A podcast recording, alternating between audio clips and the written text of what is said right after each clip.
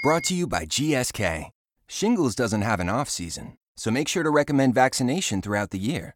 Learn more by visiting shinglesseason.com.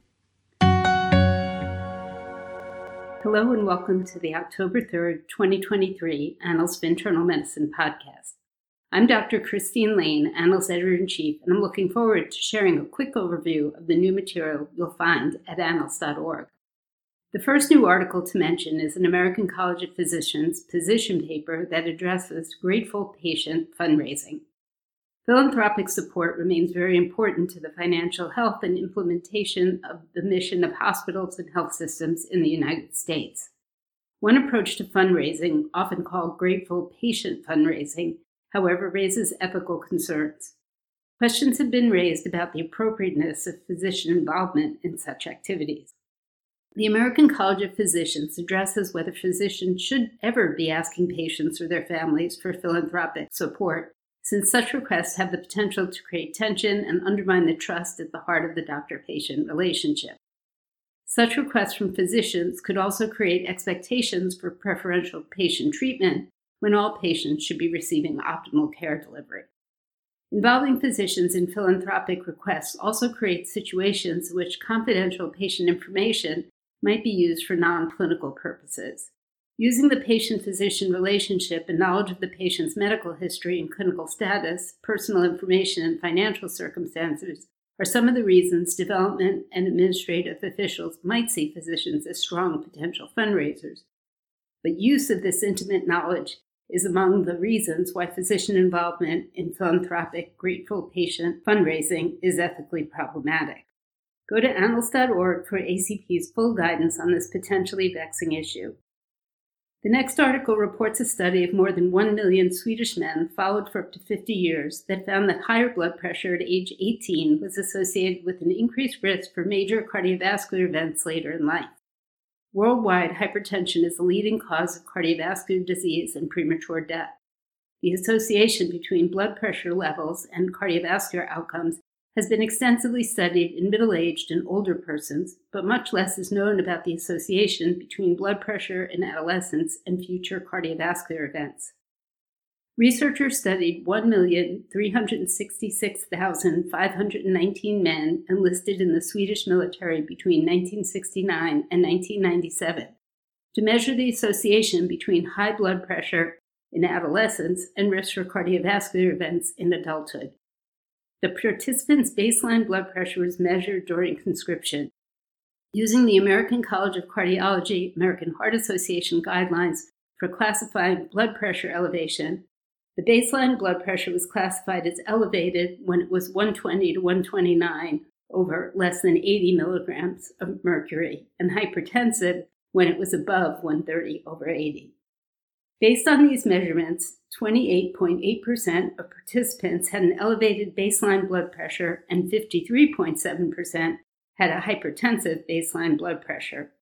Over up to 50 years of follow up, the researchers found a substantial and gradual absolute risk increase across blood pressure categories for all major cardiovascular outcomes in adulthood. One in 10 adolescents with combined stage 2 hypertension would have a major cardiovascular event before retirement, whereas those with blood pressure below 120 over 80 would not. According to the authors, the results of this study highlight the possibility of identifying persons with increased cardiovascular risk late in adolescence, enabling early intervention to prevent cardiovascular disease. This possibility should encourage the routine measurement of blood pressure in adolescents, which is not currently routine practice. Missed insulin injections and inadequate dose titration of daily basal insulins can lead to suboptimal glycemic control in persons with type 2 diabetes. Once weekly insulin icodec is a basal insulin analog that is in development and is aimed at reducing treatment burden. A once weekly dosing schedule could improve treatment adherence, satisfaction, and glycemic control. The next article reports a trial that randomly assigned 1,085 insulin naive adults with type 2 diabetes in seven countries to either weekly icodec, titrated with the dosing guide app, or once daily basal insulin, dosed per standard practice. The two groups were compared for effectiveness and safety. The authors found that participants using icodec with the app experienced a greater hemoglobin A1C reduction, treatment satisfaction, and adherence compared to participants using the once daily dosing of a basal insulin analog. According to the authors, the use of icodec with the dosing guide app could conceivably address several challenges seen in everyday practice, including inadequate dose titration and non adherence to prescribed treatment regimens for patients with type 2 diabetes. And staying with the topic of diabetes, next is a brief research report including more than 900 adults with type 1 diabetes, that found that 37%, or nearly 4 in 10 participants, were diagnosed with type 1 diabetes after age 30. Adult onset type 1 diabetes is frequently misdiagnosed as type 2 diabetes, leading to inappropriate care. Clarifying the burden of adult onset type 1 diabetes in the general population may help reduce misdiagnosis. Retrospective studies have shown that patients with giant cell arteritis and vascular 18F fluorodeoxyglucose uptake at diagnosis are at increased risk of developing aortic complications. The next article is a prospective study that aimed to confirm the association between vascular FDG uptake at diagnosis and the evolution of aortic dimensions in patients with giant cell arteritis. Between 2012 and 2020, patients with giant cell arteritis that had FDG PET imaging at diagnosis less than three days after initiation of glucocorticoids were followed for two or more years. PET scans were scored from 0 to 3 at seven vascular areas, and a total vascular score was calculated.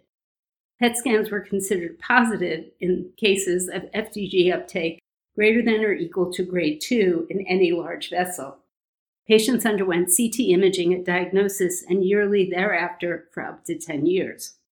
The researchers found that the increase in ascending and descending aortic diameter and in thoracic aortic volume was higher in patients with a positive PET scan compared to those without. This increase was also significantly associated with total vascular score. FDG uptake was not associated with an increase in abdominal aortic dimensions, but thoracic aortic aneurysms were more frequently observed in patients with a positive PET scan. These findings suggest that PET imaging at the time of giant cell arteritis diagnosis may help to estimate the risk of aortic aneurysm formation. Bronchiectasis in individuals with chronic obstructive pulmonary disease, characterized by airflow obstruction on spirometry, is associated with greater mortality. However, whether suspected bronchiectasis seen on computed tomography with clinical manifestations, but normal spirometry is also associated with mortality is unknown. To determine the association between suspected bronchiectasis and mortality in individuals with normal spirometry, preserved ratio impaired spirometry, and obstructive spirometry, the study reported in the next article enrolled patients 45 to 80 years old with 10 plus pack years of smoking history. Among 8,088 participants, 17.5% had suspected bronchiectasis. During a median follow up of 10.7 years, about one quarter of them died. Mortality risk was increased in smoking participants with suspected bronchiectasis on CT imaging, regardless of whether spirometry showed obstructive disease or not. Atrial fibrillation is often detected for the first time in patients during a hospitalization for another reason. Long term rates of atrial fibrillation recurrence in such patients are unclear. The authors of the next article estimated the rate of AFib recurrence in patients with new onset AFib during a hospitalization for non cardiac surgery or medical illness compared to a matched population that did not have an AFib episode during hospitalization. Participants wore a 14 day ECG monitor at one and six months. The primary outcome was atrial fibrillation for more than 30 seconds or captured by 12 lead ECG. They were followed for 12 months. After one year, atrial fibrillation was detected in 33.1% of cases and 5% of controls. Results were similar for the medical and surgical illness groups. The authors conclude that among patients who experience transient new onset atrial fibrillation during a hospitalization for non cardiac surgery or medical illness, approximately one in three will have recurrent atrial fibrillation within one year. Primary osteoporosis is characterized by decreasing bone mass and density and reduced bone strength that leads to a higher risk for fracture, especially hip and spine fracture. The prevalence of osteoporosis in the United States is estimated at 47.5% for adults over the age of 50. It is most frequently diagnosed in white and Asian females, but can still affect males and females of all ethnicities. This condition is considered a major health issue, which has prompted the development and use of several performance measures to assess and improve the effectiveness of screening, diagnosis, and treatment. These measures are often used in pay for performance, public reporting, and or accountability programs. However, the validity, reliability, grounding in evidence, attribution, and meaningfulness of performance measures have been questioned. In the next article, the American College of Physicians Performance Measurement Committee reviews current performance measures on osteoporosis to inform physicians, payers, and policymakers of the quality of the performance measures for this condition. The committee identified six osteoporosis performance measures relevant to internal medicine physicians, only one of which was found to be valid. Additional new material on annals.org includes the latest episode of the Annals on Call podcast and new ACP Journal Club summaries. The topic of the Annals on Call podcast discusses whether patients on chronic colchicine have a reduced risk of joint replacement. That brings us to the end of this podcast. Thanks for listening. Go to annals.org to take a look at the new material I've mentioned. You can earn CME and MOC credit if you do. Thanks to Beth Jenkinson, Andrew Langman, and Bernie Turner for their technical support.